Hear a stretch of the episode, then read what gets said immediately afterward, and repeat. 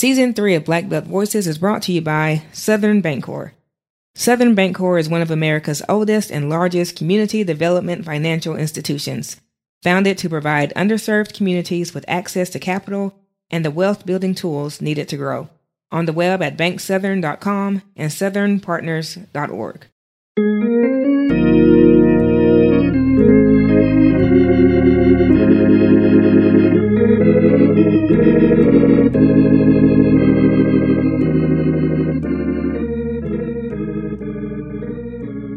Hi, it's Katrina Dupins here with this Turn to Your Neighbor segment. Today we're talking to Jennifer Williams of Cleveland, Mississippi.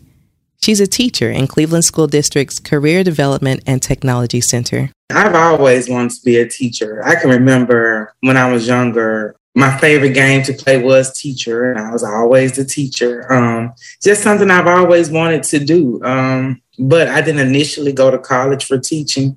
I initially went to college for uh, computer information systems, insurance, and real estate. But I can remember doing all, just about all of my friends' assignments, those that were majoring in teaching. They was like, man, you, you need to go and be a teacher. She went back and got her Master of Arts in Teaching.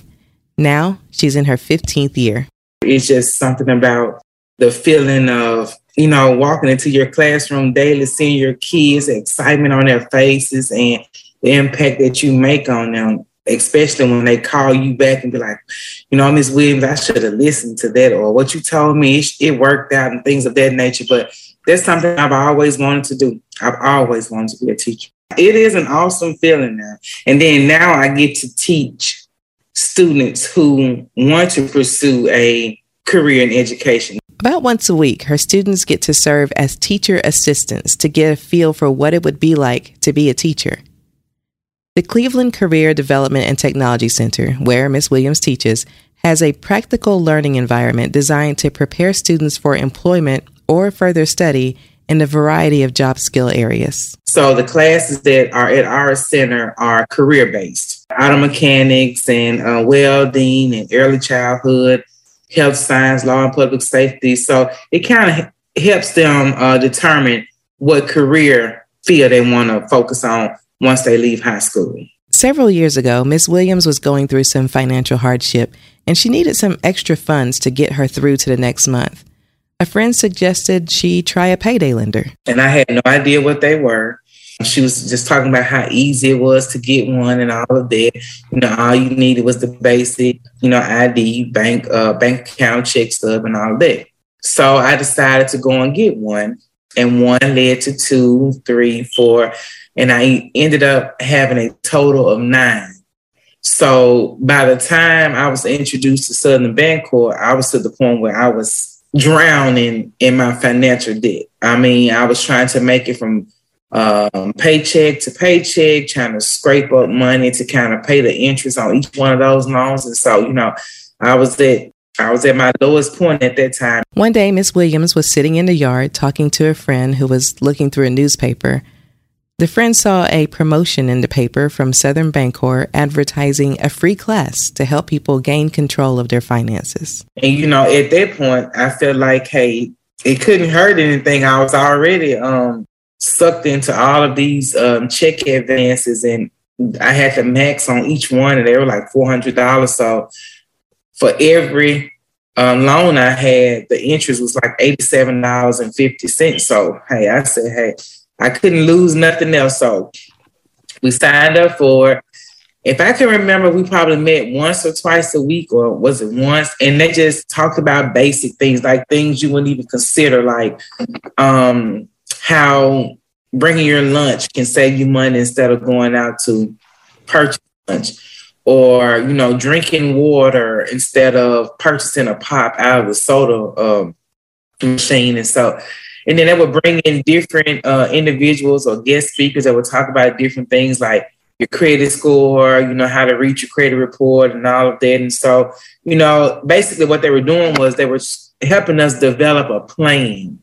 You know, you could say all the time, I'm going to do this, I'm going to do that.